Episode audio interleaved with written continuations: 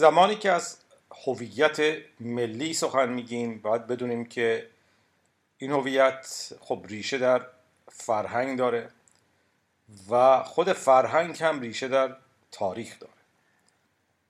فرهنگ هر ملتی یک روی همی است از اندیشه ها و گفتارها و کردار اون ملت که از دیرگاه و در درازای هزارهای تاریخ به گونه نوشتاری یا گفتاری به ما رسیده.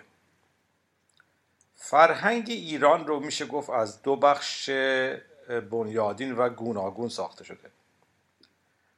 یکی اون که ما بهش میگیم فرهنگ ایران زرتشتی با یک پیشینه تاریخی دست کم 4000 ساله و در بردارنده شاهنشاهی های باستانی پیشدادیان و کیانیان و سپس مادها و هخامنشیان و سرانجام اشکانیان و ساسانیان هست.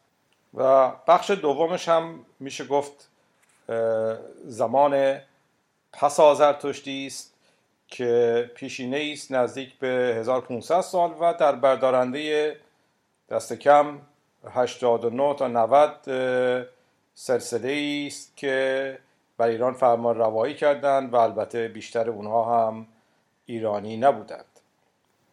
فرهنگ ایران زرتشتی رو هم میشه از دو بخش دونست که یکی بخش آینی است و یکی هم بخش آداب و رسوم و سنت های زرتشتی هست.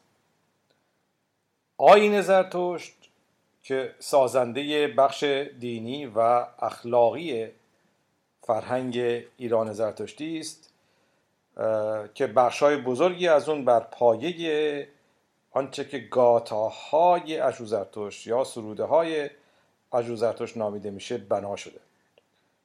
گاتاها یا مانتراها سروده هایی هستند مینوی و اخلاقی و فلسفی که گویای بینش و دانش ژرف این مرد زرتشت بوده و میشه گفت که زرتشتیان اونو آموزه ها و پیام ایشون برای پیروانش می‌دانند.